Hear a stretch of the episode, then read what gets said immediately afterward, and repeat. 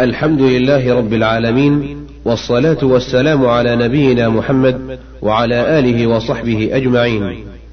يسر إخوانكم في المكتبة السمعية بوقف السلام الخيري أن يقدم لكم المجموعة الأولى من سلسلة الدروس العلمية لكبار العلماء، ومن دروس هذه السلسلة المباركة كتاب التوحيد لشيخ الإسلام محمد بن عبد الوهاب رحمه الله.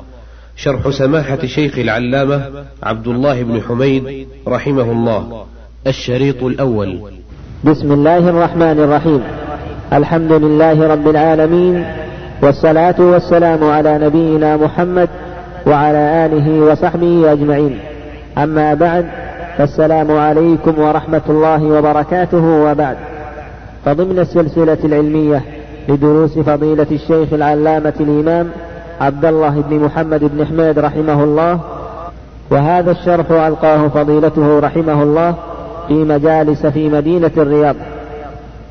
وننبه الإخوة المستمعين إلى أنه متى ما قال فضيلته رحمه الله ضمن شرحه قال الشارح أو قال في الشرح ونحوهما فمراده الشيخ العلامة سليمان بن عبد الله رحمه الله وشرحه المفيد على كتاب التوحيد والمسمى بتيسير العزيز الحميد في شرح كتاب التوحيد.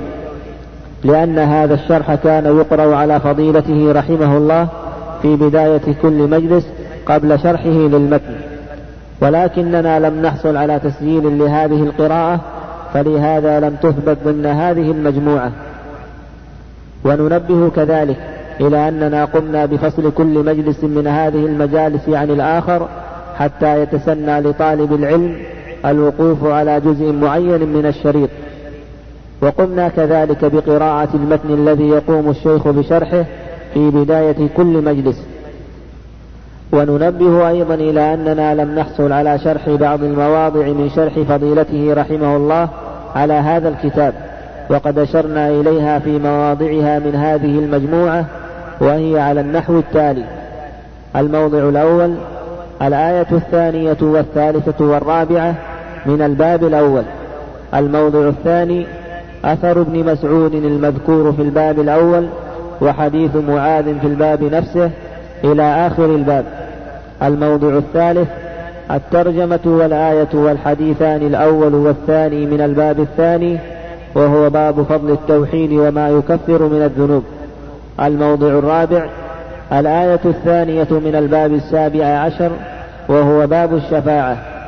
الموضع الخامس الباب الثامن والخمسون وهو باب النهي عن سب الريح. وقد رغبنا في إتمام هذه المواضع بشرحي فضيلة الشيخ محمد الصالح العثيمين وفضيلة الشيخ صالح بن فوزان الفوزان على كتاب التوحيد. وجعلنا هذه التتمات في أشرطة مستقلة تبدأ من الشريط الخامس والثلاثين من هذه المجموعة. وقد أشرنا عند المواضع التي لم نحصل على شرح الشيخ عليها إلى مواضعها من هذه التتمات وبينا ذلك مفصلا في مقدمة الشريط الخامس والثلاثين من هذه المجموعة.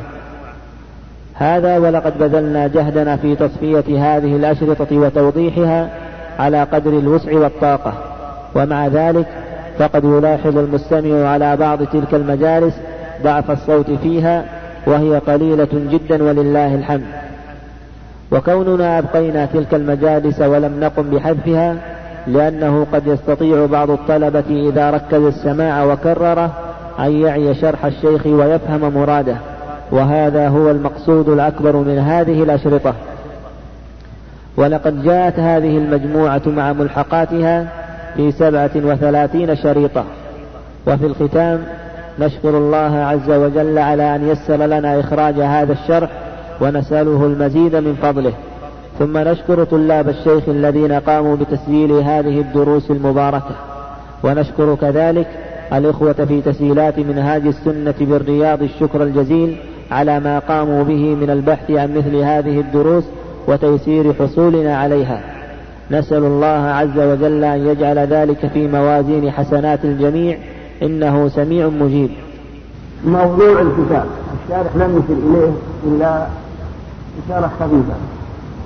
فإذا قلنا لك كتاب التوحيد وقول الله تعالى وما خلقت الجن والإنس إلا ليعبدون لم يتبين لنا موضوع الكتاب. أعطنا عبارة جامعة نعرف بها موضوع الكتاب. لأن لفظة التوحيد كاملة توحيد الربوبية توحيد الألوهية توحيد الأسماء والصفات. ثم توحيد الربوبية الربوبية قد يكون أيضا شرك في التعطيل. من كما عليه الفلاسفة الأقدمون القائلين بقدم العالم إلى آخره. فنقول العبارة الجامعة لمعنى هذا الكتاب. كتاب التوحيد. أي أن هذا الكتاب يذكر فيه التوحيد وهو عبادة الله وحده لا شريك له. ويذكر فيه الشرك الأكبر المنافي للتوحيد. ويذكر فيه الشرك الأصغر المنافي لكمال التوحيد. ويذكر فيه الذرائع والوسائل المقربة إلى الشرك أو الموصلة إليه. ويذكر فيه البدع القادحة في التوحيد. ويذكر فيه المعاصي المنقصة لثواب التوحيد. هذا موضوع الكتاب.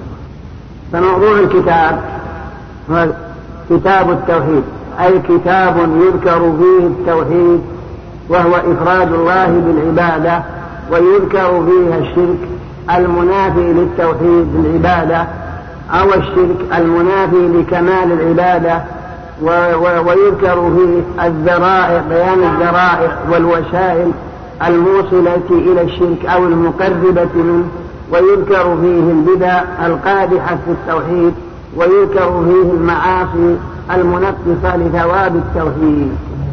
فهذا هو موضوع الكتاب في قوله تعالى وما خلقت الجن والإنس إلا ليعبدون. أولا نبحث عن اللام هنا. هذه لام العاقبة ولا لام التعليل؟ لأن الجواب من لام العاقبة أو لام التعليل يظهر من كلام الشارع. شنو شنو هذه لام العاقبة ولا لام التعليل؟ تعليل؟ وش معنى التعليل؟ قبل كل نعم. إذا جعلنا اللام هنا للتعليل إيش نستفيد؟ وش يكون معنى الآية؟ إن علة خلقهم العبادة ها؟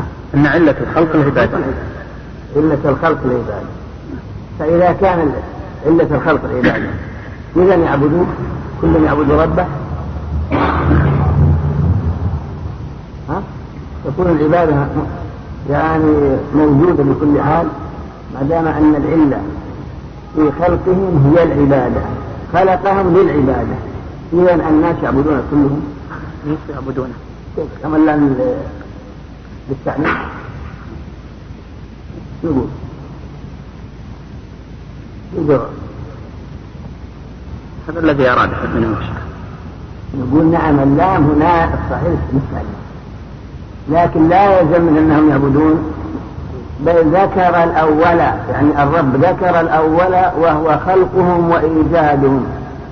لا ليفعل بهم كلهم الثاني وهي العبادة بل يفعل هم الثاني.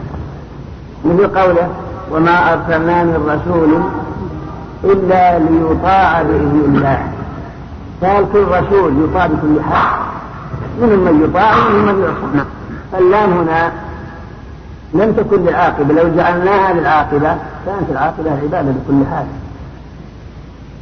كان تقول هي العاقبة بكل حال هذا غلط. وإنما هي للتعليل لكن صدور العبادة منهم قد تصدر وقد لا تصدر لأن العبادة خلقهم الله لأجلها ففعل الأول وهو خلقهم ليفعلوا هم الثاني وهي العبادة. لا ليفعل بهم كلهم الثاني. هذا بقي موضوع العبادة. تقدم لنا تعريف ابن تيمية للعبادة. لابد أن نبحث عنها نبحث هذه التعريف. فهو قال العبادة طاعة الله بامتثال أوامره مقتضى ما جاء على ألسنة رسله وعبارة أخرى قال العبادة اسم جامع لكل ما يحبه الله ويرضاه من الأقوال والأفعال الظاهرة والباطنة. وعرض القرطبي أيضا قال العبادة طاعة الله مقتضى ما أمر به. والحنابلة مثل ما تقدم لنا في الروض العبادة قالوا ما أمر به شرعا من غير اضطراد عرفي ولا اقتضاء عقلي. أما العبارات الأول هي ظاهرة. يعني العبادة هو أنك تمتثل أمر الله سبحانه وتعالى وما أمر به على ألسنة الرسل من القرآن والسنة. وصحيح السنة أو اسم جامع. العبادة اسم جامع لكل ما يحبه الله ويرضاه من الأقوال والأفعال. مثل لا إله إلا الله. هذا قول هذه عبادة. سبحان الله والحمد لله والله أكبر. هذا عبادة. أو الأفعال كالذبح والنذر والصلاة و... أو ما قام بالقلب أيضا. كالخشوع والتوكل والإنابة والإستعانة. وإن كان لها اتصال بجوارح الاستعانة قد يطلب العون من شخص لكن مصدرها القلب وكذلك الدعاء أيضا من أنواع العبادة القولية وهذا كله واضح. لكن بقي موضوع ما عرف الفقهاء به العبادة. قالوا ما أمر به شرعا من غير اضطراد عرفي ولا اقتضاء عقلي. هل في هذه العبارات فيها زيادة معنى على الأخرى أو أنها متفقة؟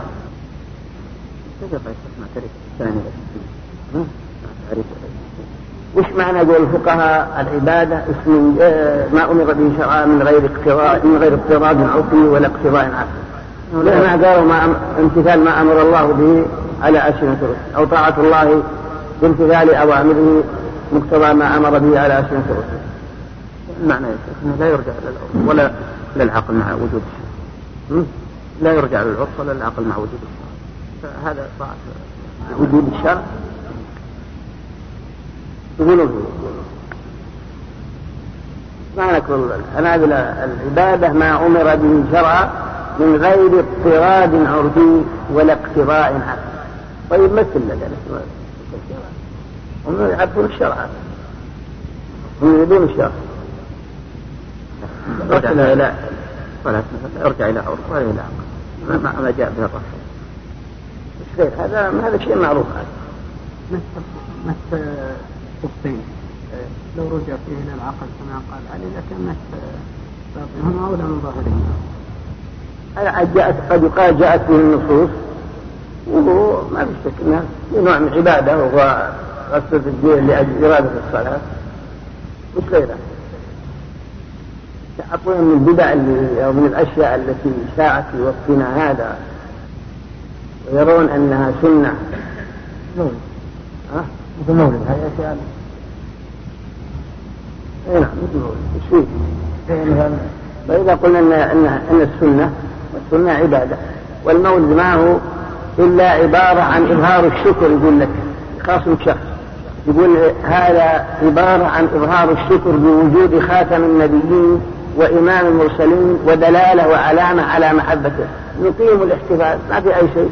نقيم الاحتفال بمولده ونحن لا نقصد إلا الخير. لكن نظهر مثل ما أننا ننطق باللسان نريد أن أفعالنا تنطبق مع أقوالنا ونياتنا. الله أعلم أنها صالحة حسن تعظيم الرسول. هو عبارة عن إظهار الشكر بوجود خاتم النبيين وإمام المرسلين. ولم نقم الاحتفال لمولد فرعون أو إبليس أو غيره ليه؟ يقول؟ لو كان خيرا ما سبقونا يقول ورد ما رآه المسلمون حسنا فهو عند الله حسن ننظر هذا الحديث مو بهذا الحديث هو شيء هذا موقوف على عبد الله بن مسعود والأمر الآخر أن المرأة المسلمون حسنة على الصحابة رضي الله عنهم. ما دام ما دام موقوف على عبد الله بن مسعود حسبك بعبد الله بن مسعود من أفاضل الصحابة يكفي؟ على الصحابة على الصحابة لم يفعل الصحابة ولا يقولون صحيح ما فعله الصحابة لكن هذا من باب الاستحسان ومن باب لا حللنا حرام ولا حرمنا حلال ولا أبحنا فروج محرمة ولا من شيء مباح إنما هو لا تعظيم محمد. يا شيخ لو سلمنا يا شيخ لو سلمنا جدلا أن مثلا ما رآه المسلمون سيعم مجموع المسلمين. نعم. المجتهدين منهم هذا. يؤخذ بقول المجتهدين في المسلمين. مع ذلك لا يقرهم أكثر المسلمين أكثر علماء الإسلام الذين لا يقرون الخرافات لا يقرون هذا ولا يرونه. كما أن الرسول صلى الله عليه وسلم أخبر من مسألة السنة على ضلالة وهذا منفردين بهذا. يقول يعني من الحديث ما رآه المسلمون حسنا يعني على تقدير صحته. الحديث موضوع. نعم لو لكن على تقدير صحته. موضوع نعم. على تقدير صحته. مش تدلون على تقدير صحته تقول تقول تقول ما يخالف إحنا نسلم لكم. لكن هاتوا من المسلمين كلهم رأوه لأنه يقتضي العموم أقول إحنا من المسلمين ما نراه إحنا من المسلمين. والخلق كثير من المسلمين ما رأوه إذا اجتمعوا المسلمين كلهم؟ كل الأهل الأرض طبقوا عليه هذا على تقدير صحة الحديث صحة ما يقول نفس الحديث ما في دلالة. أقصد على ضعفه بل حكى بعضهم من الموضوع من هذه دلالة يدل على تقدير صحته ما في قد إذا رآه المسلمون بإجماعهم كلهم ولا اختلف أحد كلنا ما نخرج عنه. لكن ما يستطيع أبدا. ثانيا نقول هذا بدعة لأن العبادة ما أمر به شرعا من غير اضطراد عرفي. العرف ما له دخل. كأنك تقول عمل المسلمين منذ أزمان طويلة وجرى عليه كذا وهذا عمل الناس وهذا. هذا ما له دخل. أو أو اقتضاء عقلي تقول العقل يؤيد هذا تعظيما للرسول وتنويها بشرفه وتنبيها على فضله. يقول العقل ما له دخل. وعرف الناس وكون موجود في كثير من الأمصار ما له دخل. إنما العبادة ما أمر الله به من طاعته على ألسنة الرسل عطونا على ألسنة الرسل أنهم أمروا بالاحتفال بالمولد ما يستطيع. مثل الأعياد أيضا. قالوا عيد جلالة الملك على عرش في العرش الفلاني وهذا عيد الوطن وهذا عيد كذا. يقيمون الاحتفال بالأعياد والتنويه بالإذاعات والصحف والطنطنة الطويلة. كل هذا من أبطل الباطل. ما عند المسلمين أعياد غير عيد الفطر وعيد الأضحى. ما عندنا أعياد غير هذا ما في أعياد كل هذا من من مشابهة أهل الكتاب. كذلك التلفظ بالنية. وإن ذهب إليه متأخر الحنابلة والشافعية وبعض الحنفية يقولون نويت أن قالوا هذه ليه؟ يقولون لأن النية شرط لصحة الصلاة. وينبغي أن اللسان ينطق بها ليكون النطق مواطئا بالقلب. فاتفق القلب بنيته وأبطل ذلك وأكدها اللسان. فقلت نويت أنا ما جبت أنا قلت نويت أعبر ما في عما في قلبي. فقط أعبر عما في قلبي. وأنتم تقولون إن الصلاة لا تصح إلا بالنية إنما الأعمال بالنيات. فأنا أنطق بلساني معبرا عما في قلبي مؤكدا لتلك النية أني أريد الصلاة خلف هذا الإمام صلاة العشاء أربع ركعات فرضا. ففيه قالوا إنها مستحب. يقول. يقولون شو يعني من التعريف بس من تعريف الفقهاء ما نروح نجي من التعريف الذي قلنا ما أمر به شرعا من غير اضطراد عرفي ولا اقتضاء عقلي استنبطوا من هذا من هذا التعريف. أو من اسم جامع أو من طاعة الله. ما أمر الله به من طاعة من اتمام أوامره على أسنة رسله. تستنبط هذه البدع هذه الأشياء من هذه العبارات. الغرض من هذا كله التطبيق. لم يفعل النبي صلى الله عليه وسلم ولم يأمر به. الصحابة لو كان لم يفعله النبي صلى الله عليه وسلم ولم يأمر به الصحابة. يقولون لله شرك الرسول انما الاعمال بالله. محل القلب يقولون محلها القلب لكن أنا ما أجيب جديد. أعبر بلساني لتنبيه ما في قلبي ما في هذا اخبر من المهاجر. هل المهاجر اخبر أو تلفظ بأنه يريد من قيس أو لم يخبر بهذا؟ محل نيته قلبه. من كانت هجرته هذاك نيته فاسده يقول أنا طيبه يقول لا تسبب هذاك نيته فاسده واخبر الرسول على صحه الحديث لكن هذاك نيته فاسده يقول أنا طيبه أنا أنا وأنا بصلي اكتب وابطل وأؤكد نية ما في قلبي باللسان إجماع من بما نطق به. ومن بما داخل قلبه يقول أنا رجل جديد يقول أنا أعبر عن ما في قلبي. مثل بالعقل مثل ما يقول مثل ما قلت بروح ما ما ما جاب كلام من الشرع إنما جاب عقل. يعني قاعدة تخالف. هذا أرجع إلى العقل. وما ارجعني من الشرع أعطاني حجة من الشرع انما استحسنه هو ورآه كذا وكذا. العبادة لابد لها من الفرق اي نعم. نقول العقل مثل هم ميزان تقول إني أعطي ما في قلبي بالنطق باللسان نقول العقل مثل هم ميزان ولهذا نقول في تعريف العبادة ما أمر به شرع من غير اضطراب عنه ولا اقتضاء عقلي عرفنا ما أمر به شرعا إنه أمر بالشرع. أما عقلك وشقشقة العبارات وطاطعة اللسان هذا لا. ما ما دخل في العبادة. ما أمر به شرعا. هذا من الشرع. ولهذا يقول ابن تيمية في مسألة التلفظ بالنيه يقول والله لو بقي أحدهم عمر نوح يفتش. هل تكلم الرسول بقوله نويت أو أحد من الصحابة؟ يقول لا لا في حديث صحيح ولا ضعيف ولا حسن ولا موضوع. يقول لا يمكن أبدا. يضع حديث حديث اللي لكن الموضوع الأول لكن يفتش في كتب الموضوعات ويدور ما يلقى حتى ولا موضوع. ثم أبطل هذا ابن تيمية في مسألة بالنية. يقول الصلاة بالدين لا شك أنها يقول القرآن القرآن يرد قال الله تعالى قل أتعلمون الله بدينكم؟ نويت كأن الله لم يطلع عليه. نويت أن أصلي. قل أتعلمون الله بدينكم؟ والله يعلم ما المقصود من هذا كله بيان تعريف العبادة وما يندرج من البدع وغيرها تحت هذه العبارات. التي ذكر بعضها اشتهر ننبه الإخوة المستمعين إلى أننا لم نحصل على شرح الشيخ للآية الثانية والثالثة والرابعة من الباب الأول من هذا الكتاب.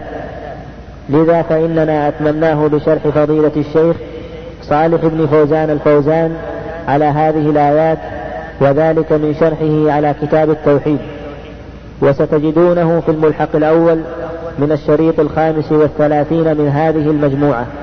أما الآن فنترككم مع مجلس آخر من هذا الشرح. وقوله قل تعالوا أتل ما حرم ربكم عليكم ألا تشركوا به شيئا. الآيات. يقول الله سبحانه وتعالى قل تعالوا أتل ما حرم ربكم عليكم ألا تشركوا به شيئا وبالوالدين إحسانا. ولا تقتلوا أولادكم من إملاق نحن نرزقكم وإياهم. ولا تقربوا الفواحش ما ظهر منها وما بطن. ولا تقتلوا النفس التي حرم الله إلا بالحق. ذلكم وصاكم به لعلكم تعقلون. ولا تقربوا ما فيه إلا بالتي هي أحسن حتى يبلغ أشده وأوفوا الكيل والميزان بالقسط. لا نكلف نفسا إلا وسعها وإذا قلتم فاعدلوا ولو كان ذا قربى وبعهد الله أوفوا ذلكم وصاكم به لعلكم تذكرون وأن هذا صراطي مستقيما الآية جاء أن النبي صلى الله عليه وسلم لما مرض واجتمع عنده الصحابة قال ائتوني ببطاقة أعهد لكم فيها عهدا كثرت الأصوات عند الرسول فبعضهم يقول ائتوه ببطاقة يعهد لنا فيها وصية. والبعض منهم يقول لا تشغلوا رسول الله صلى الله عليه وسلم فقد أشغله المرض. فتوفي صلوات الله وسلامه عليه وهو لم يكتب لهم. قال ابن عباس إن الرزية كل الرزية ما حال بين رسول الله وبين كتب الوصية. قال الحبر الثاني عبد الله بن مسعود من أراد أن ينظر إلى وصية محمد صلى الله عليه وسلم التي كأنه أوصى بها وختمها فلم تغير ولم تبدل فليقرأ قوله تعالى قل تعالوا أتل ما حرم ربكم عليكم. وذلك لعلم ابن مسعود أن الرسول لو وصى لم يوصي إلا بما وصى الله به في قوله ذلكم وصاكم به لعلكم تعقلون. ذلكم وصاكم به لعلكم تذكرون. ذلكم وصاكم به لعلكم تتقون. فقوله تعالوا أتل ما حرم ربكم عليكم ألا تشركوا به شيئا. شيء نكرة في سياق النهي تعم القليل والكثير. وقد سبق لنا أن قلنا أن الشرك قسمان أصغر وأكبر. وأن ضابط الشرك الأصغر لو سألنا قلنا لك بين لنا ضابط الشرك الأصغر وما هو ضابط الشرك الأكبر. تقدم أن قلنا ضابط الشرك الأصغر.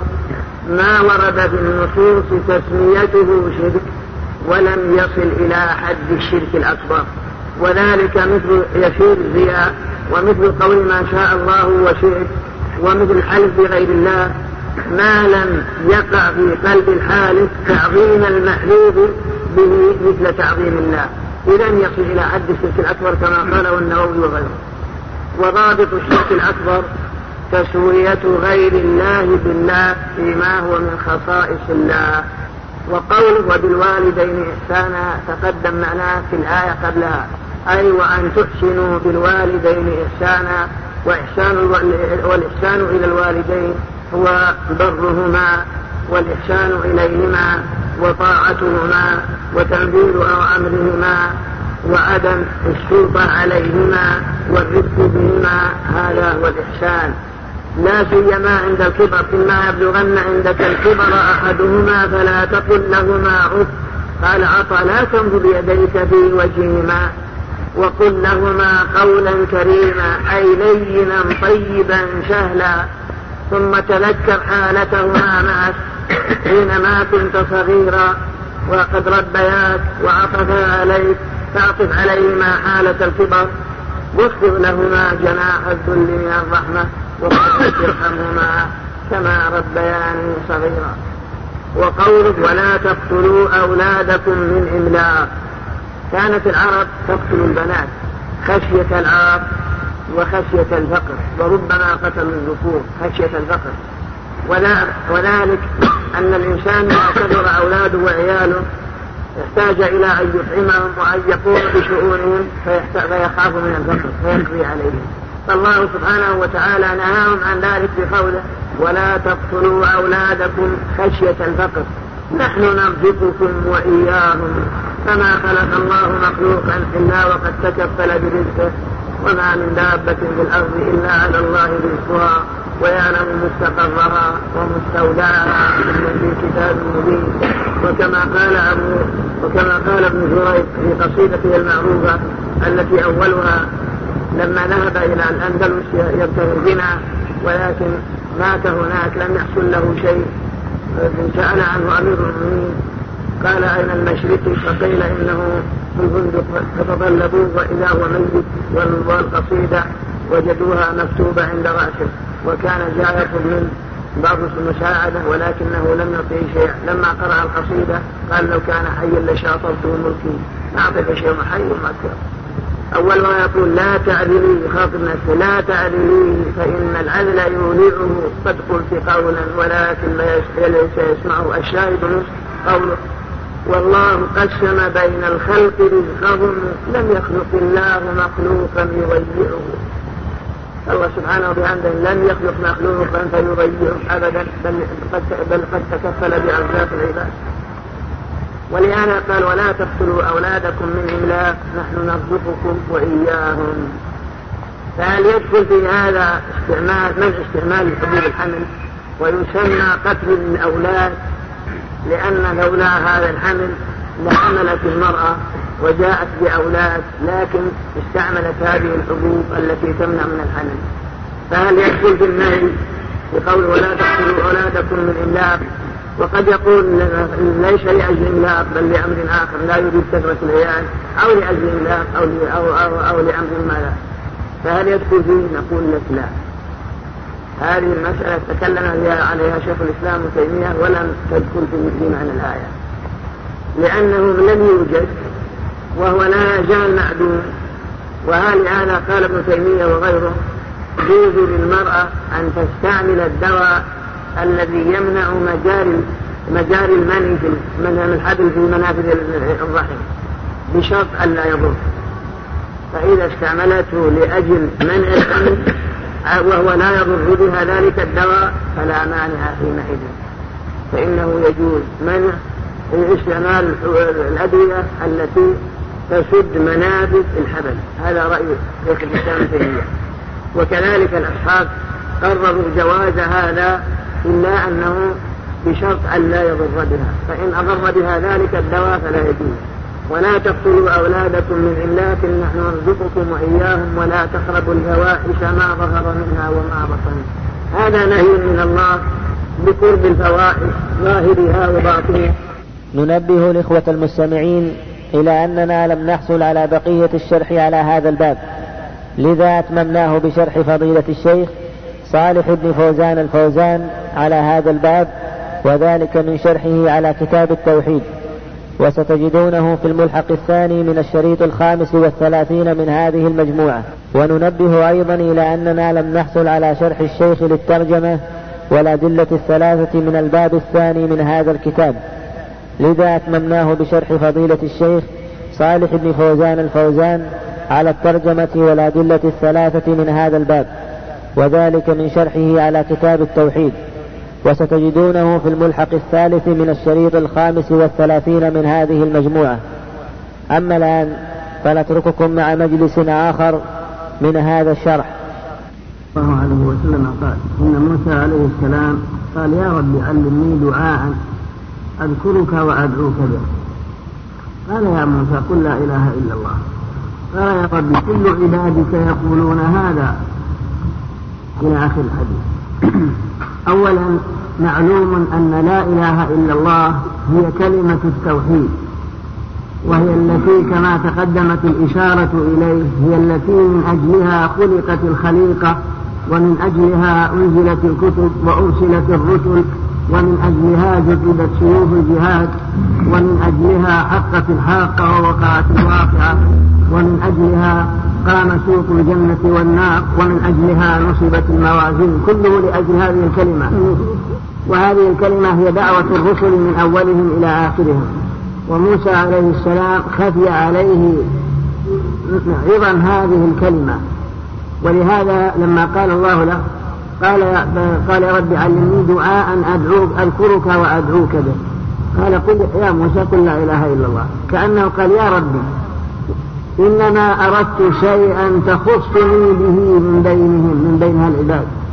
يريد أن يختص بدعاء دون غيره من بقية العباد. وذلك لأنه كليم الله ولأنه من أولي العزم ومن أفضل الرسل. لما خفي عليه فضل لا إله إلا الله نبهه الرب سبحانه وتعالى بقوله يا عبادي يا موسى لو أن السماوات السبع وعامرهن غيري يعني ساكنها غيري والأراضين السبع في كفة ولا إله إلا الله في كفة مالت بهن لا إله إلا الله. خفي على موسى فضل هذه الكلمة فبين الله له عظم هذه الكلمة وأن السماوات بما فيها من الأفلاك والسكان وأن الأراضين بما فيها من جبال وبحار وسكان جعلت في كفة الميزان وهذه الكلمة في الكفة الأخرى لرجحت هذه الكلمة بجميع هذه المخلوقات. فهذا يدل على فضل هذه الكلمة العظيمة. وفي هذا فوائد. أولا أن هذه الكلمة خفي فضلها وعظم شأنها حتى على أفاضل الأنبياء كموسى عليه السلام حتى نبهه الرب سبحانه وتعالى بعظمها كما دل عليه هذا الحديث. ثانيا فيه دليل على أن هذه الكلمة هي من أفضل الدعاء هي من أفضل الدعاء وأعظمه. ولهذا قال النبي صلى الله عليه وسلم أفضل ما قلت أنا والنبيون من قبلي لا إله إلا الله. فلاحظ قوله أفضل ما قلت أنا والنبيون من قبلي دل على أن أفضل كلمة وأفضل دعاء جاءت به الرسل من أولهم إلى آخرهم هي هذه الكلمة. لا إله إلا الله. بدليل قول أفضل ما قلت أنا والنبيون من قبلي لا إله إلا الله. وقال في الحديث الآخر خير الدعاء دعاء عرفة لا إله إلا الله. فكل هذا يدل على عظم هذه الكلمة وأنها من أفضل ما جاءت به الرسل بل هي دعاء الرسل. بقي موضوع معنى الكلمة والرد على الصوفية. وغيرهم من الخرافيين المبتدعة أما معناها لا إله إلا الله دلت على نفي العبادة عن جميع من خلق الله وإثباتها لله سبحانه وتعالى. فإن قولك لا إله تقدم معنى إله إيش معنى الإله؟ تقدم معنى أن قلنا أن ما تقدم أن الإله بمعنى المعبود. يعني لا معبود يعني لا إله أي لا معبود في الأرض ولا في السماء بحق إلا الله. فأي معبود عبد من دون الله من قبر أو ملك أو نبي فعبادته باطلة. وصرفها له هو محو الشرك. لأن هذا من خصائص الله وهي العبادة. والعبادة تقدم معنى تعريفها.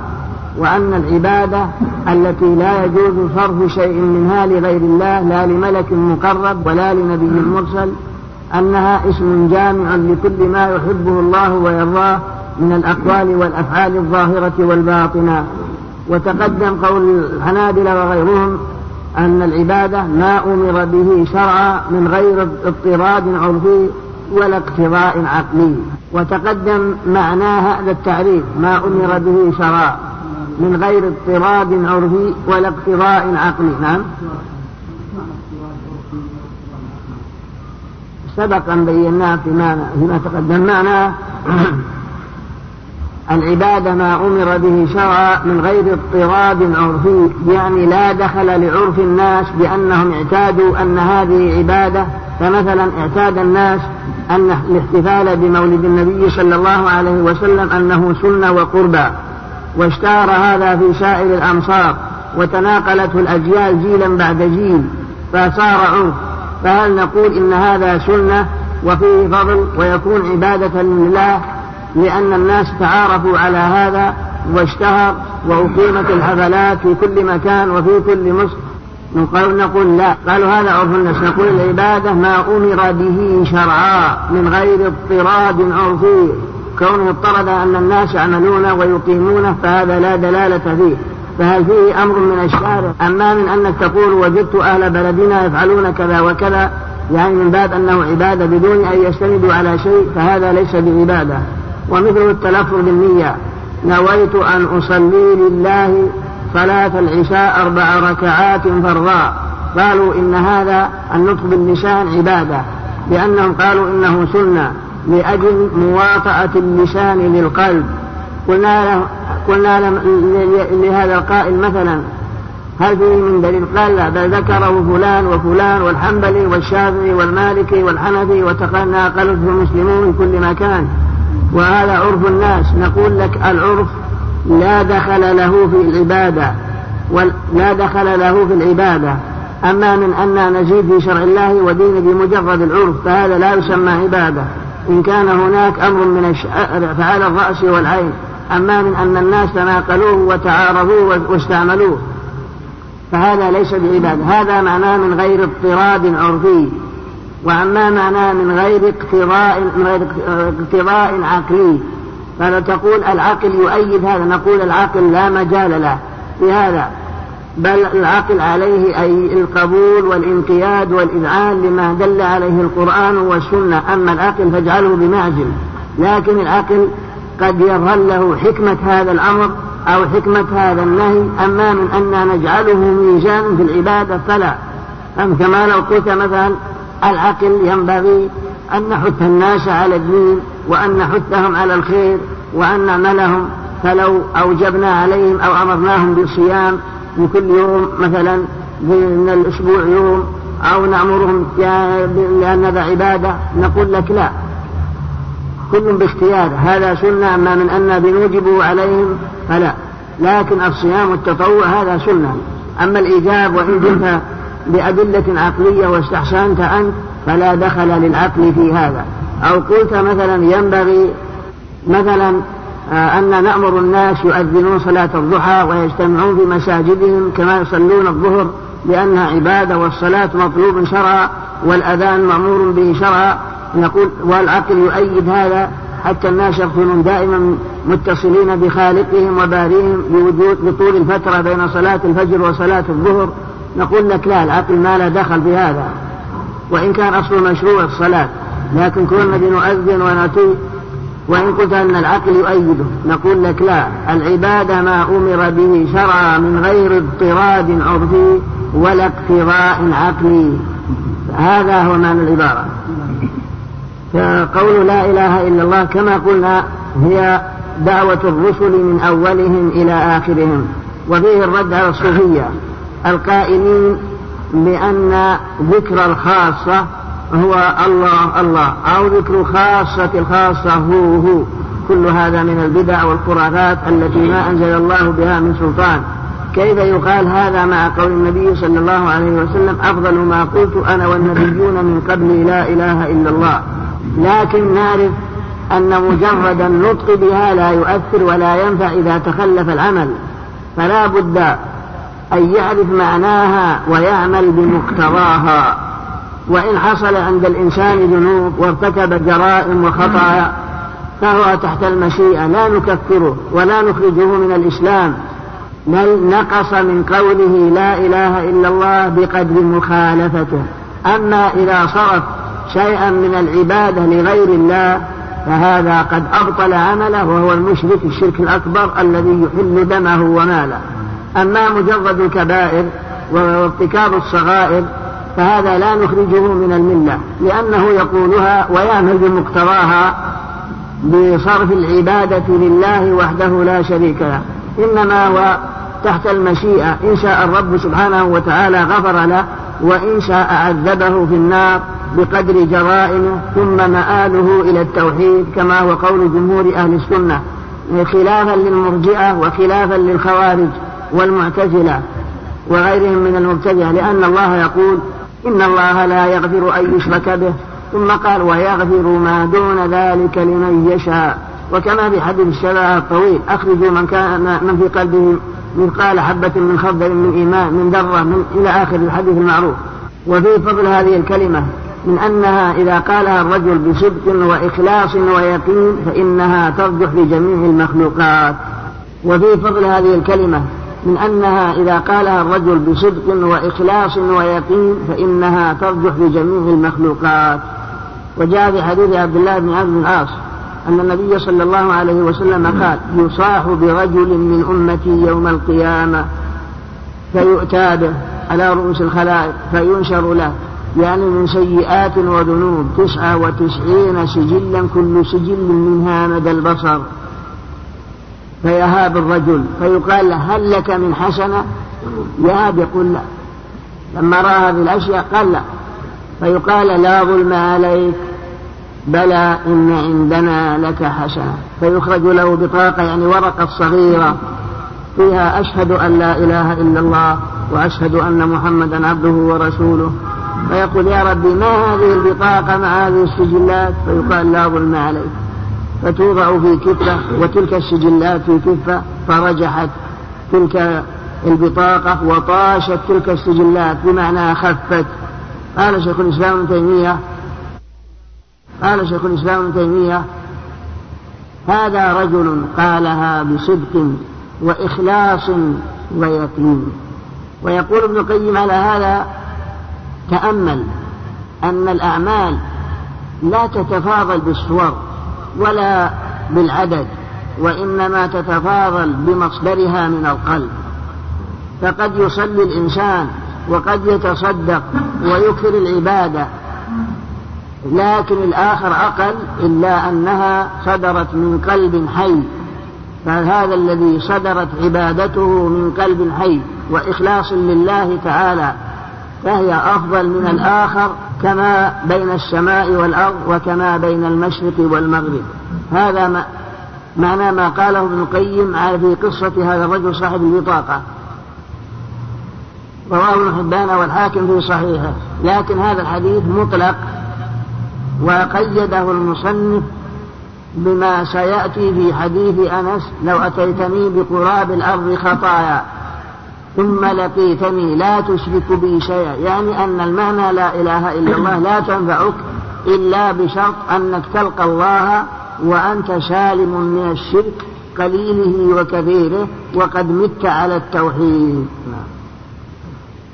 هذا يدل دلالة قوية على علو الله. على إيش؟ علو الله على خلقه. اي نعم يدل على الأدلة غير واجب دلالة على لأنه قال وعامرهن السماوات. والسماوات معلوم أنها أعلى من الأرض وأرفع. وكما في قوله تعالى أأمنتم من في السماء أن يخسف بكم الأرض؟ أي أأمنتم من على السماء؟ وكما والآيات كثيرة لا تدل على إثبات العلو. أما الآن فنترككم مع مجلس آخر من هذا الشرح. ويكفي النبي وحسنه عن أنس بن مالك رضي الله عنه قال سمعت رسول الله صلى الله عليه وسلم يقول قال الله تعالى يا ابن آدم إنك ما دعوتني ورجوتني غفرت لك على ما كان منك ولا أبالي. يا ابن آدم لو بلغت ذنوبك عنان السماء ثم استغفرتني غفرت لك على ما كان منك ولا أبالي. يا ابن آدم لو أتيتني بقراب الأرض خطايا ثم لقيتني لا تشرك بي شيئا لأتيتك بقرابها مغفرا.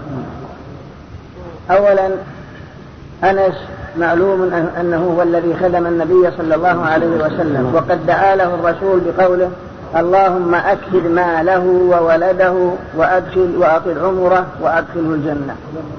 فهو من آخر من مات من الصحابة فإنه توفي في سنة 92 أو 93 من الهجرة من آخر آخرية وفاة الصحابة رضي الله عنهم. وثانيا قالوا إن له من الولد نحو 120 فهذا ببركة دعاء النبي صلى الله عليه وسلم وهو من أفاضل الصحابة رضي الله عنه. وقد قدم الرسول المدينة فخدمه أنس نحو عشر سنين. خدمة دعا له النبي صلى الله عليه وسلم بسببها. وقوله قال الله تعالى هذا حديث قدسي لأن, لأن الرسول يحكيه عن الله. فهذا من كلام الله سبحانه وتعالى. فإن الله يقول يا ابن آدم لو يا ابن آدم إنك ما دعوتني ورجوتني غفرت لك على ما كان منك ولا أبالي. معناه هو أن الإنسان ينبغي أن يكثر من الدعاء وأن يلح في الدعاء فإن الله أمر عباده أن يدعوه. في آيات كثيرة ووعدهم أن يستجيب لهم. قال تعالى وقال ربكم ادعوني أستجب لكم. إن الذين يستكبرون عن عبادتي يعني عن دعائي سيدخلون جهنم داخرين يعني صاغرين ذليلين حقيرين. فقد توعدهم سبحانه وتعالى إذا لم يدعوه أن يدخلهم جهنم صاغرين ذليلين حقيرين. فالله يغضب إن تركت سؤاله وبني آدم حين يسأل يغضب. فأنت إذا سألت الآدمي فإنه يملك ويسأم منك ويغضب عندما تسأل أي شيء. أما الرب سبحانه وتعالى فيغضب إذا أنت لم تسأله ولم تدعه. وقال وإذا سألك عبادي عني فإني قريب أجيب دعوة الداعي إلى دعان كل هذا يدل على مشروعية الدعاء. وكان عمر رضي الله عنه يقول أنا والله لا أتحمل هم الإجابة وإنما أتحمل هم الدعاء. لعلمي أني إذا وفقت للدعاء حصلت الإجابة. فمن علامات الإجابة أن يوفقك الله للدعاء. ولكن الدعاء ليس هو من طرف اللسان بل لا بد أن يصدر من صميم القلب. فإذا صدر من صميم القلب من قلب حي مقبل بقلبك على خالقك وباريك ودعوته فالله لا يخيب دعاءك ولا يرده. بل إما أنه يعطيك سؤلك ويجيب دعاءك أو أنه يدخر لك دعاءك هذا في الآخرة أو أنه يصرف عنك من البلاء ببركة دعائك ما لا تعلمه. أما أنه يذهب سبهللا إذا صدر من قلب حي مستجمعا لشروط قبول الدعاء فإن الله لا يخيب دعاء الداعي أبدا. إلا أن الدعاء المستجاب له شروط كما قال سعد قال يا رسول الله ادعو الله أن أكون مجاب الدعوة. قال يا سعد أقد مطعمك تكن مجاب الدعوة. فالحرام إذا خالط البدن وخالط الدم وخالط القلب فحري ألا تجاب دعوة من دعاه. ولهذا حرم الله الميتة. قال تعالى إنما حرم عليكم الميتة. قال العلماء الحكمة في تحريم الميتة لأن لأن الرطوبات بقيت فيها. ثم قالوا لها تأثير في القلب في أكلها. فإن الإنسان إذا أكل الميتة فإنها تؤثر في الدم وتؤثر في القلب القشوة والبعد عن الله سبحانه وتعالى.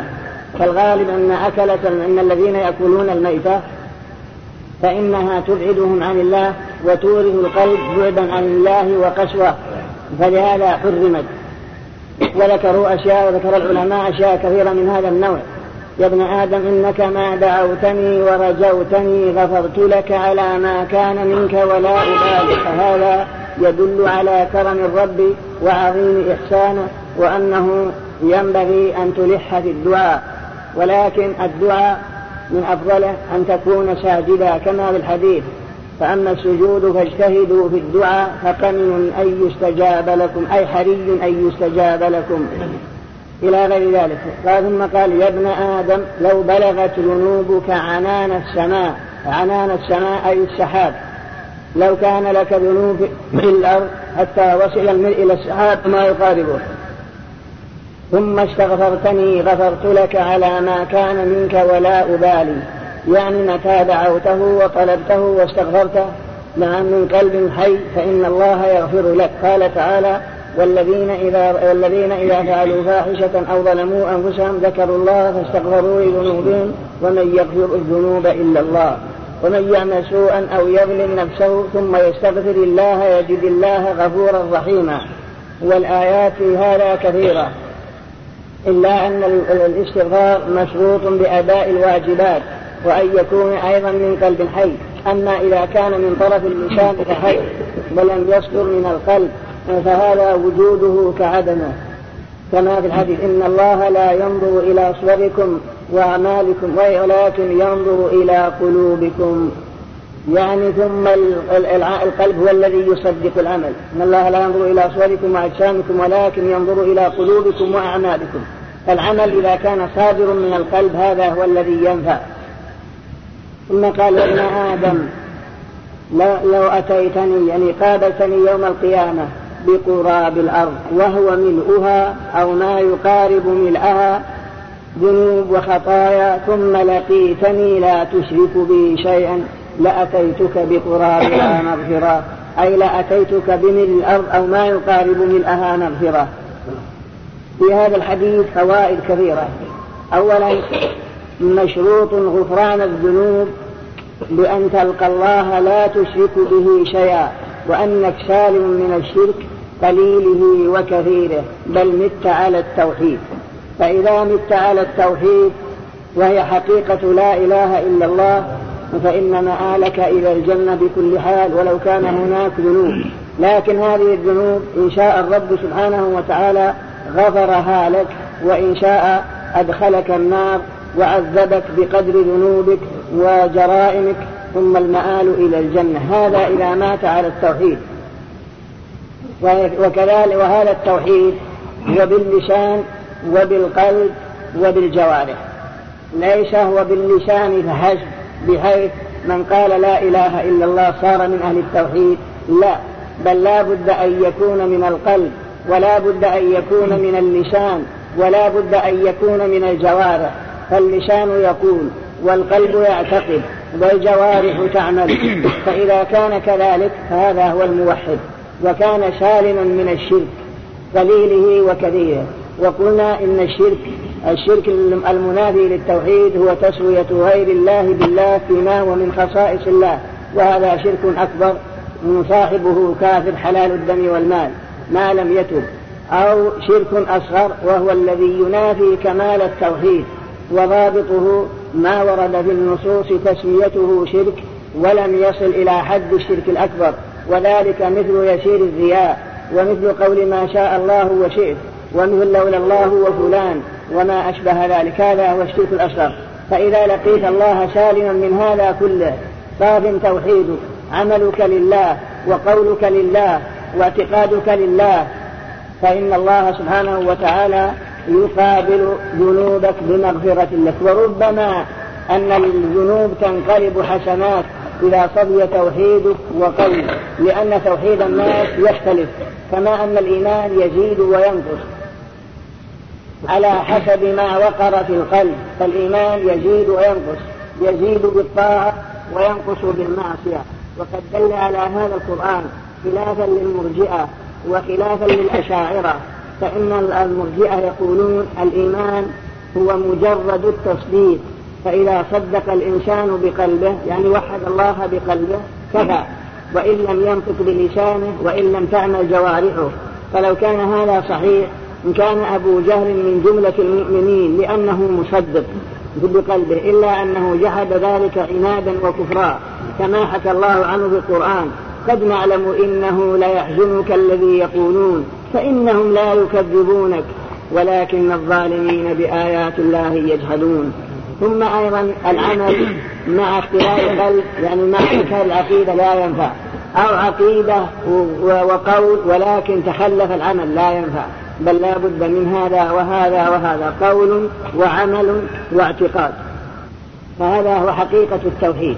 فإذا مات الإنسان على هذا فإن الله يغفر له ما حصل منه من الذنوب كما في الآية إن الله لا يغفر أن يشرك به ويغفر ما دون ذلك لمن يشاء.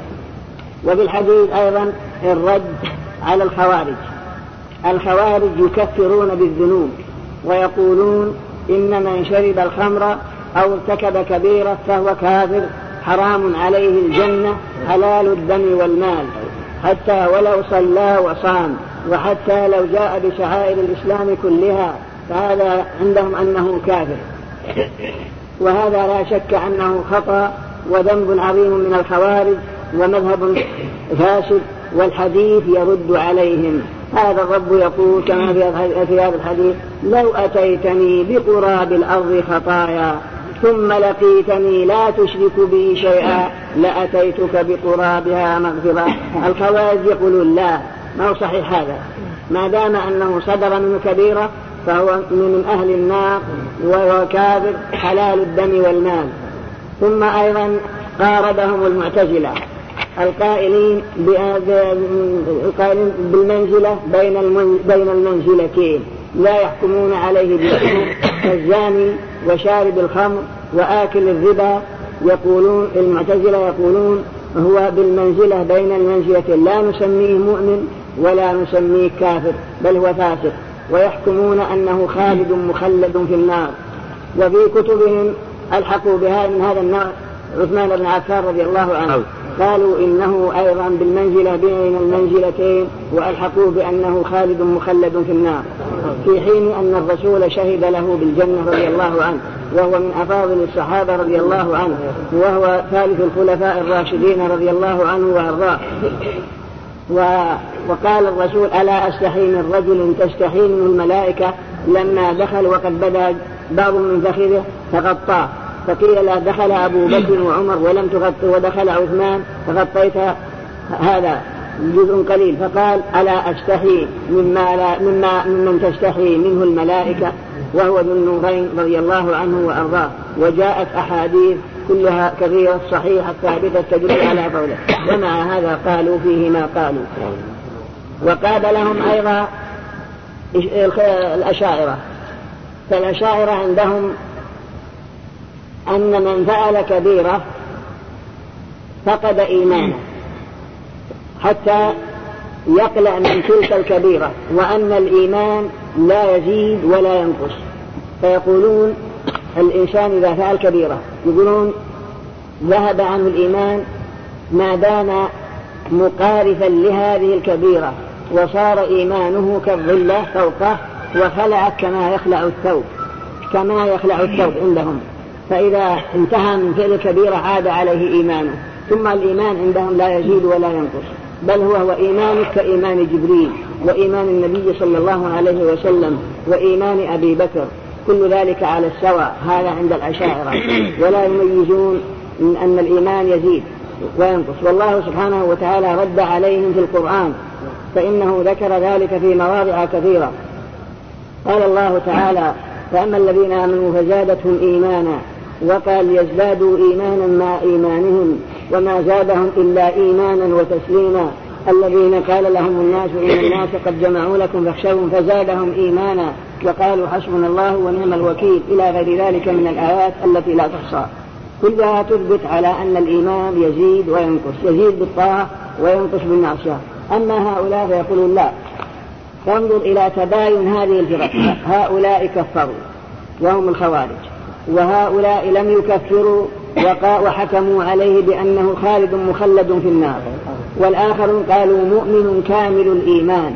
أما أهل السنة والجماعة فيقولون في مثل هذا نحن لا نسلب عنه مسمى الإيمان بل مع أصل الإيمان. ولكن لا نعطيه الإيمان مطلق الإيمان. لا نعطيه بل نقول مؤمن بإيمان فاسق بكبيرته. أو مؤمن ناقص الإيمان يعني الذي يرتكب الجريمة. فلا نعطيه أنه مع الإيمان المطلق ولا نسلب عنه مطلق الإيمان. والمراد بالإيمان هنا هو التوحيد. وهذا معنى الحديث يا ابن آدم لو أتيتني بقراب الأرض خطايا ثم لقيتني لا تشرك بي شيئا لأتيتك بقرابها مغفرة. وهذا هو الذي عليه جماهير أهل السنة كما حكاه الإمام النووي وغيره وكما يأتي بيانه في هذا الشرح إن شاء الله. والله أعلم. شيخ الشاهد الشيخ صحيح الكبيرة. إيه؟ لا شاهد يكفرون صحيح الكبيرة. لا. كيف؟ فقد إيمان يعني مسلم يعني نعم فقد إيمان بك فقد إيمانه يقول يرجع عليه يقول مثل الثوب. يقول يا خلف يلبس الثاني. يعني وقع يعني. لا يقولون حال ارتكاب للجريمة يعني حال مواقعته لشرب الخمر أو الزنا يقول إيمانه فارقه فإذا خلص عاد إليه. وين أصر شيء يقولون ولو أصر. هذا عندي. إيش؟ إيه. يقول لو مات عندهم؟ عندهم لو مات صار ما عنده إيمان راح إيمان. هذا من لازم يقولون. ما دام إنه فارق إيمانه ولا يعود عليه إلا إذا خلص منها هذا ما في حال ملابسة لها لا. من لازم يقول ما نعم. أو بالمعنى فقط كلام الله كلام الحديث القدسي مقتضى ما قرر شراح الحديث هو الذي يحكيه الرسول عن الله. فإذا جاء قال الله تعالى مثلا ومثل حديث أبي ذر وأن النبي صلى الله عليه وسلم قال إن الله يقول يا عبادي إني حرمت الظلم على نفسي. فالذي يحكيه الرسول عن الله وينسبه لله وأن الله يقول هذا هو هو الحديث القدسي. لكن يعني هل هو بالمعنى أو باللفظ والمعنى عن الله؟ المهم الذي ورد بالحديث هو هو الذي نقول هو الحديث القدسي. بقي هذا موضوع رواية الحديث بالمعنى من حيث هي. رواية الحديث بالمعنى هذا ذكره فن المصطلح وشراح الحديث وغيرهم. بعضهم يجيزه لا مانع من رواية الحديث بالمعنى ما لم يغير فيه أو يحتمل التغيير. وبعدين يقول لا لأن ربما احتمل التغيير وأن المعنى يغير ما قاله الرسول. في المسألة فيها خلافية. يتعبد بتلاوته. وش لا؟ لا ما هو في القرآن يعني الفرق بينه وبين القرآن أنه لا يتعبد بتلاوته. نعم لم يتعبد مو مو أقول لا يعطى حكم القرآن. بحيث ما يمس إلا متطهر. مثلا وبحيث أنه أيضا من قرأ له بكل حرف حسنة. لا ما هو بحكم حكم القرآن. نعم نعم؟ ما تريديه. الماتريدية هذا في باب الصفات عندهم عقائد. شبه الأشاعرة لأنهم أشد وأغلب. إمامهم أبو منصور الماتريدي فيه طرق كثيرة طرق كثيرة الماتريدية والكلابية وكذلك أيضا الكرامية والجبائية هذا من فرق المعتزلة الجبائية. كلها يعني. وإمامهم معتزلة واشر بن عطاء بن وكذلك الماتريدي إمامهم أبو منصور الماتريدي معروف. نعم. وستفترق هذه الأمة على ثلاث وسبعين فرقة. كلها في النار إلا واحدة. قلنا من هي يا رسول الله؟ قال من كان على مثل ما أنا عليه وأصحابي. الطريق السليم هو ما كان عليه النبي صلى الله عليه وسلم ودرج عليه أصحابه. بنجد أن الصحابة وقع بينهم الخلاف في المسائل الفرعية. أما المسائل العقائدية أبدا لم يقع بينهم أي خلاف ما بل العقيدة واحدة. وما حصل الخلاف إلا فيما بعد في أيام آه، خالد بن عبد الله القسري في الجعد بن درهم وأخذ عن أبان بن شمعان وأبان بن شمعان ابن شمعان أخذ عن طالوت بن أخت لبيد بن الأعصم وطالوت أخذ عن خالد لبيد بن الأعصم الذي سحر النبي صلى الله عليه وسلم. وكما تقدمت الإشارة إلى أن أسباب هذا كله المأمون مثل ما ذكر الشيخ تقي الدين سبقا قلنا لكم أن المأمون كان مولعا بعلوم الأوائل وأنه بلغ بأن الملك الروم مكتبة عظيمة في قبرص وكتب إليه أن ابعث إلي بالمكتبة التي عندك. فعند ذلك اهتم الملك ملك الروم بهذه المكتبة وجمع البطارقة والأشاكفة وسألهم استشارهم. قال إن ملك العرب كتب لي يطلبني أن أبعث إليه بهذه المكتبة وهي فخركم وفخر آبائكم وأنا لا طاقة لي بحربه قالوا له ماطل الرجل وواعده وماطله آه، حتى ننظر في الأمر. وكان في المجلس رجل بعيد. قال بادر يا أيها الملك بادر أيها الملك ببعثها إليه.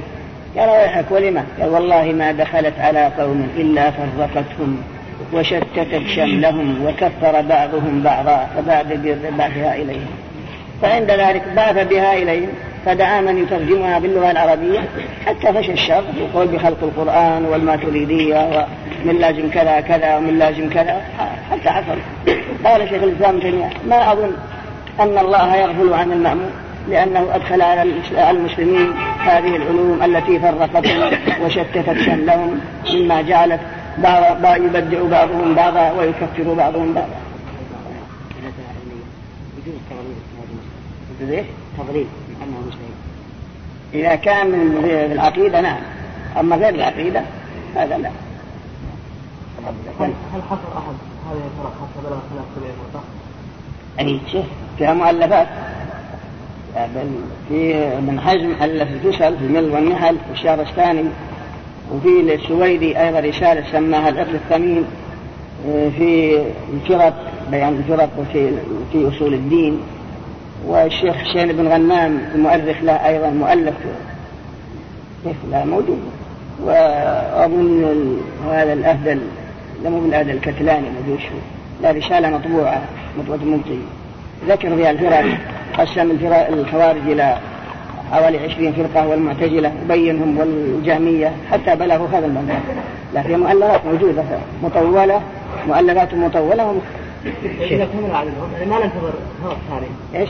إذا كان اللي حصلوا ثلاث سبعين فرقة إيه؟ يعني ما فيه فرق ثانية هذه اللي تنتسب إلى التي تنتسب إلى الأمة إلى الإسلام يعني. هذه تنتسب إلى الإسلام. لكن القاديانية يا شيخ. لا القاديانية هذه كفر. كلهم كفار على كل حال لكن القاديانية جديدة. القاديانية هذا مذهب خبيث.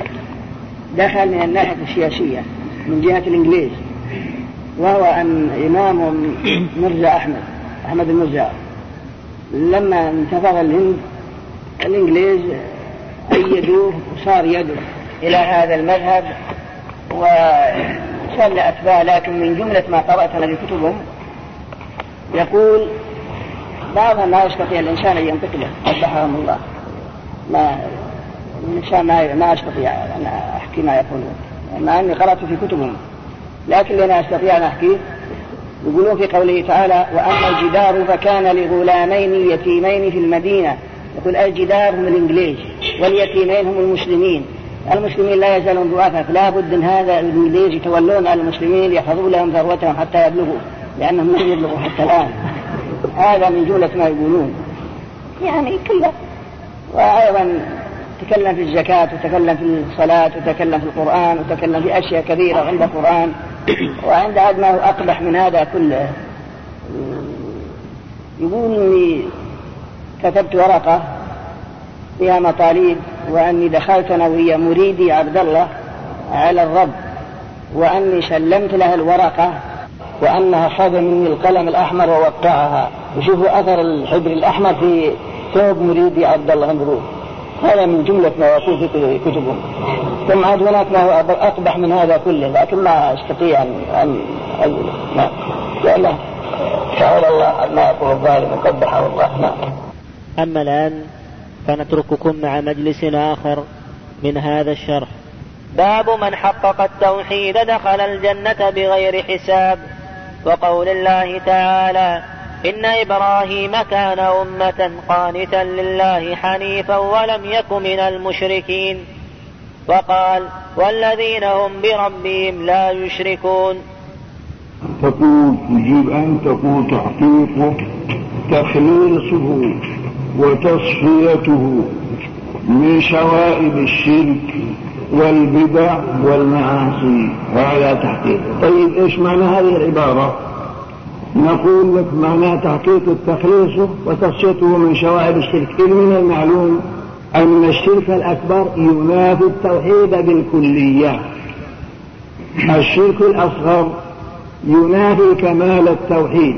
والشرك الأصغر هو أكبر من الكبائر. البدع مش مقامها في التوحيد؟ البدع قادحة في التوحيد.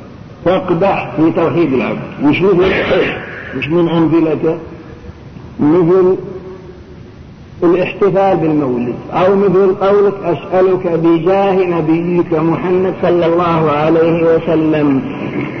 فهذا بدعة. لا نقول إن هذا شرك بل هذا من البدع القادحة في التوحيد. وذلك لأن عرفنا تحقيق التوحيد تخليصه وتصفيته من شوائب الشرك والبدع.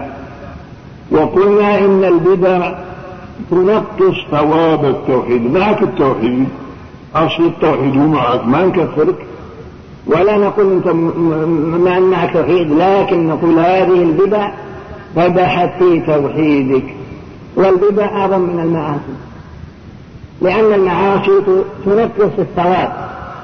وأما البدع فهي تقدح في توحيد العبد وهو أنك مأمور بأن لا تسأل إلا الله تسأل الله بأسمائه وصفاته لا أنك تسأله بأحد من خلقه وهذا دعاء والدعاء تعرف أنه عبادة وقد شرت هذا الدعاء بهذه البدعة وهو قولك أسألك بجاه محمد مثلا أو بجاه نبينا أو بجاه فلان أو ما أشبه ذلك هذا من البدع.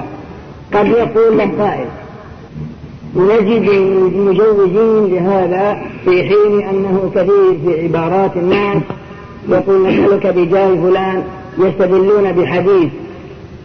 إذا أن الرسول يقول إذا سألتم الله فاسألوه بجاهي فإن جاهي عند الله عظيم. فهذا يدل على أن نسأله بجاهه. ماذا نقول؟ نقول هذا الحديث لا أصل له. يقول شيخ الإسلام ابن تيمية أن هذا الحديث ليس له أصل لا في الصحاح ولا في المسانيد ولا في السنن ولا حتى ولا حديث ضعيف بل ولا موضوع وإنما هو جاري على ألسنة العوام حتى الموضوع ما هو الموضوع ما نجد هذا الحديث في كتب الموضوعات هذا رأي يقول الشيخ التقيدي فبهذا نعرف أن له لا أصل حتى ولا موضوع. مما يدل على أنه جار على ألسنة العوام بدون شيء. هذا هو البدع. أو مثلا تسأل الله وتطلبه عند قبر رجل صالح. أنت ما سألت الرجل الصالح ولا طلبته إنما تسأل الله فقط لما جئت. جعلت تسأل الله. ظنا منك أن هذا مكان فاضل دفن فيه رجل صالح والمكان مزيد فضل بسبب هذا الصلاة من البدع. وسيأتي هذا في كلام المصنف عند قول باب ما جاء من التغليظ في من عبد الله عند قبر رجل صالح فكيف إذا عبده؟ ويأتي كلام الشارع وكلام العلم بذلك. التوكل إلى الله بأحد من خلقه. من البدع؟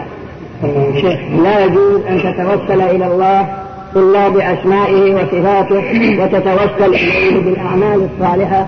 فإن قلت ما معنى قوله تعالى يا أيها الذين آمنوا اتقوا الله وابتغوا إليه الوسيلة وجاهدوا في سبيله لعلكم تفلحون. نقول لك الوسيلة هنا هي الأعمال الصالحة لأن الله يقول اتقوا الله وابتغوا إليه الوسيلة. فعقد الوسيلة على الأمر بتقوى الله من باب عقد الخاص على العام. فالتقوى كلمة جامعة لفعل المأمورات وترك المنهيات. فالوسيلة هي صلاتنا المغرب الآن هي وسيلة. قراءة القرآن هي وسيلة. تتوسل بها إلى الله. التنفل وسيلة. الصوم وسيلة. طلب العلم لغرض الخروج بالعلم من ظلمات الجهل إلى نور العلم. هذا كله وسيلة. لا أن نتوسل بذوات المخلوقين بل نتوسل إلى الله بالأعمال الصالحة. هذا هو معنى الآية. أما ما يقوله عباد القبور من أنك تتوسل بفلان أو بجاه, أو بجاه فلان أو ما أشبه ذلك كل هذا من البدع التي تقدح في التوحيد. شيخ بجاه الله. إيش؟ بجاه الله. بجاه. هذا ما لا ينبغي لا تعتدوا بالدعاء، الله يقول ولله الأسماء الحسنى فادعوه بها وله الذين يلحدون في أسماء قل ادعوا الله أو ادعوا الرحمن أيا ما تدعوا فله الأسماء الحسنى وكذلك تسأله وتتوسل إليه بشهادتك أن لا إله إلا الله لأن شهادتك أن لا إله إلا داخلة في العمل الصالح. وما أشبه ذلك. أما من أنك تتوسل إليه بألفاظ لم ترد أو بشيء من بأحد المخلوقات فهذا لا. نعم. حديث الأعمى الذي حديث الأعمى ما في دلالة وإن استدلوا به. حديث الأعمى أولا في سنده مقال.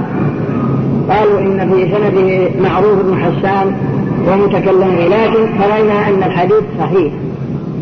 على سبيل في ما يدل على أن نتوسل بالرسول. وذلك لأن الرجل الأعمى جاء إلى الرسول فسأله أن يدعو الله له بأن يرد عليه بصره. فقال له إن صبرت إن شئت صبرت ولك الجنة وإن شئت دعوت لك. فادعو الله لي. فأمره أن يذهب ويتوضأ ويسأل الله بأن يقبل دعاء النبي. ثم الرسول دعا له. هذا في حالة حال نقول له يا رسول هنا كذا ادعو الله لنا. مثل ما أقول لك الآن ادعو الله لي وأنا أدعو لك ما في أي شيء. لكن فالأعمى جاء إلى الرسول والرسول حي حافظ وأمر بأن يتوضأ وأمر بأن يصلي وأمر بأن يدعو الله بأن يقبل شفاعة الرسول. ثم الرسول ذهب يدعو لهذا الأعمى فدعا فرد الله عليه الصلاة وهذه دلالة على أن الأعمى جاء بعد وفاته. أو جاءه غائب. جاء حي حامد وطلب منه أن يدعو له عند الله. ثم الرسول أمر بأن يذهب ويصلي يتوضأ ويصلي ويسأل الله بأن يقبل فيه دعاء الرسول. فدعا فرد عليه. مثل حديث كعب بن الربيع الذي كان يخدم الرسول. كان يخدم الرسول فقال الرسول سل. قال قلت أسألك مرافقتك في الجنة. قال أو غير ذاك؟ قال قلت هو ذاك. قال أعني على نفسك بكثرة السجود. لاحظ قوله أعني على نفسك بكثرة السجود. فالرسول لم يدعو له عند الله إلا إذا كان الرجل ممن توسل إلى الله بالأعمال الصالحة بالصلاة والدعاء. فما يمكن أن الصحابة جاءوا بعد وفاته وقالوا له أما طلب الدعاء من الحي ما في أي مانع. مثل ما قال عمر الذي ودع الحج قال لا تنسانا يا أخي من صالح دعاء. كان أقول لك لا تنسانا من صالح دعاء. وأنا أقول ادعو الله لي وأنا أدعو الله لك. أما من أن نذهب به القبر أو نقول ادعو الله لنا أو اشفع لنا أبدا. فالآن حديث عن ما في أي دلالة. كذلك حديث عمر في قصة الاستسقاء. يستسقون يستدلون به. ويقولون إن البخاري رواه في صحيح أن عمر توسل بالعباس. فنقول نعم توسل بدعاء العباس لأنه عم الرسول. ولو كان التوسل بالأموات لا يمكن الرسول أن عمر يعدل عن الرسول إلى العباس. لكن يعرف عمر أن التوسل بالأموات ممنوع. ثم هذا التوسل فسر عمر بقوله اللهم إنا نتوسل إليك وإليك بنبينا فتسقينا وإنا نتوسل إليك بعم نبينا قم يا عباس فادعو الله. لاحظ قم يا عباس فادعو الله. فسر هذا التوسل بقوله قم يا عباس فادعو الله. إيه هذا هو التوسل. فلا توسل بدعاء كل ما ما شيء. ولو كان التوسل بالرسول جائز بعيد كل البعد أن عمر يعدل عن الرسول إلى العباس. ويقول نتوسل بالعباس ويترك الرسول بل الرسول أحق. لكن لعلمه أن التوسل بالأموات لا يجوز. وأن التوسل هنا هو بدعاء. ولهذا قال نتوسل إليك بنبينا يعني بدعاء نبينا فتسقينا ثم قال وإنا نتوسل إليك بعم نبينا. ثم فسر هذا التوسل بقولكم يا عباس فادعوا الله. فجعل يد الله. كما هو لكن هذا ما في دلالة على التوسل بغير الله أبدا. إنما نحن نتوسل إلى الله كما قلنا بأسمائه وصفاته ونتوسل إليه بالأعمال الصالحة من صلاة وزكاة وصوم وحج والائتمار بما أمر الله به والانتهاء عما نهى عن كل هذا من الوسائل التي تقرب إلى الله. أما من أننا نشفع نقول من الرسول الشفاعة. نقول اشفع لنا أو اشفع لنا يا عبد القادر. نحن أولا لا ننكر شفاعة الرسول بل حق لكن لا نطلبها منه. بل هذا قادح بل هذا مناف للتوحيد لأن الطلب دعاء. بل نحن الذي نشفع للأموات ما هم يشفعون لنا؟ بدليل ما في صحيح مسلم من حديث ابن عباس رضي الله عنه أن النبي صلى الله عليه وسلم قال ما من مسلم يموت فيقوم على جنازته أربعون رجلا لا يشركون بالله شيئا إلا شفعهم الله فيه فنحن إذا قمنا نصلي على الميت نقول اللهم اغفر له وارحمه وعافه واعف عنه وأكرم نزله فالحقيقة نحن اللي نشفع للميت بدعائنا هذا. لا أن نطلب من الميت أن يشفع لنا. مع أن لا ننكر شفاعة الصالحين. أن نعترف بشفاعة الأنبياء ونعترف بشفاعة الصالحين ونعترف بشفاعة الأفراط يوم القيامة لكننا لا نطلبها منهم. بل نطلبها من الله. ولهذا تجد عندما نصلي على الفرد ونحن نعتقد أنه يشفع لوالديه. ما نقول له اشفع لوالديك ونقول اللهم اجعله ذخرا لوالديك وفرطا وأجرا وشفيعا مجابا. نطلب من الله أن يكون هذا الفرد شفيعا مجابا لوالديه. هذا هو التحقيق لهذه الأشياء. الحاصل من البدع تقدح في التوحيد. المعاصي تنقص ثواب التوحيد. فكلما كثرت ذنوب العبد نقص ثوابه. وصار توحيده ناقص من الماء من جهة الثواب. فلهذا نقول في تحقيق التوحيد تحقيقه تخليصه وتصفيته من شوائب الشرك والبدع والمعاصي. فالشرك ينافي التوحيد والشرك الأصغر ينافي كمال التوحيد. والبدع قادحة في التوحيد والمعاصي منقصة لثواب التوحيد. قال وقول الله تعالى إن إبراهيم كان أمة كانتا لله حنيفا ولم يكن من المشركين. هذا ثناء من الله سبحانه وتعالى على عبده وخليله إبراهيم إمام الحنفاء ووالد الأنبياء وخليل الرحمن.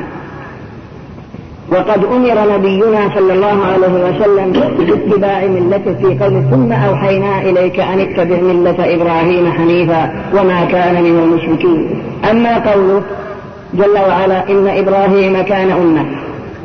إيش معنى أمة؟ الأمة وهو من يقتدى به الخير ويعلم الناس الخير. فإذا كان يعلم الناس الخير ويقتدى به فهو الإمام. أمة بمعنى إمام. يعني إمام في نفسه وكذلك يقتدي به غيره ويعلم غيره. هذا هو الإمام. وهذه صفة إبراهيم صلى الله عليه وسلم. كان أمة قانتا. القنوت إيش؟ هذه الصفة الثانية. القنوت هو دوام الطاعة. فإنه دائما مطيعا لله سبحانه وتعالى. قال تعالى أمن هو قانت آناء الليل ساجدا وقائما يحذر الآخرة. وقال وكونوا لله قانتين. فالإنسان إذا قام يصلي وأطال القيام والسجود يقال أطالته. فهذه من صفات إبراهيم التي أمر نبينا باتباعها حنيفا. سألناك إيش معنى حنيفا؟ نقول لك تجيب أنت معنى حنيفا تقول للعلماء فيها تفسيران ولكن المعنى واحد وإن تنوعت العبارات. طيب إيش العلم إيش تقول الحنيف هو المقبل على الله المعرض عن كل ما سواه. هذا هو الحنيف. تقول الحنيف المقبل على الله المعرض عن كل ما سواه. وقيل الحنيف هو المائل قصدا إلى التوحيد عن الشرك. والمعنى واحد. المعنى واحد. ولم يكن من المشركين بل نفى الله عنه الشرك قليله وكثيره. ولم يكن ممن عمل أي شرك ما. وقال المصنف في الكلام على الآية في في إمامة إبراهيم ودوام قنوته وأنه حنيف وأنه لم يكن من المشركين. قال في السورة الأولى لئلا يستوحش السالك من من قلة السالك يعني أن إبراهيم وحده وما استوحش من حالته بل والذي يعبد الله وحده وجميع قومه كلهم على غير هدى. كما حكى الله عنه في القرآن ومناظرة لقومه وتكشيره لأمامهم قالوا من فعل هذا بآلهتنا إنه لمن الظالمين. قالوا سمعنا فتى يذكرهم يقال له إبراهيم. قالوا إلى آخره. وكذلك قالوا حاجة قومه. قال أتحاجوني بالله وقد هداني. ولا أخاف ما شئت إلى آخره. فإني وقبلها إني وجهت وجهي للذي فطر السماوات والأرض حنيف وما أنا من المشركين. فهو سلك الطريق وحده لئلا يستوحش من قلة السالكين. وكذلك أيضا قول قانتا لله. يعني مدينا الطاعة لله لا للملوك ولا للتجار المترفين. إنما همه رضا الله واتباع ما أمر الله به. لا يهمه أي شخص ما من رياسة صاحب رياسة أو تجارة أو غيره. حنيفا يعني مقبل على الله لا يلتفت إلى غيره. ولم يكن من المشركين بل فارق المشركين ببدنه وعمله واعتقاده فحصلت له الاستقامة في العلم والعمل والدعوة. هذا هو إبراهيم. هذا من جهته. وبسبب هذا حصلت له الخلة. واتخذ الله إبراهيم خليلا. وقد قال المفسرون أن إبراهيم حصلت له هذه الخلة التي أثنى الله عليها بها لأمور ثلاثة. أولا هو بذل نفسه لله فإنه لما كسر أصنام قومه وناظرهم وأقام الحجة عليهم عمدوا إلى أن يوقدوا له نارا ويلقوه بها. وختاما تقبلوا تحيات إخوانكم في وقف السلام الخيري رقم الهاتف هو اثنان صفر تسعة صفر اثنان صفر تسعة. رقم الناسوخ هو اثنان صفر تسعة اثنان صفر تسعة اثنان. والسلام عليكم ورحمة الله وبركاته.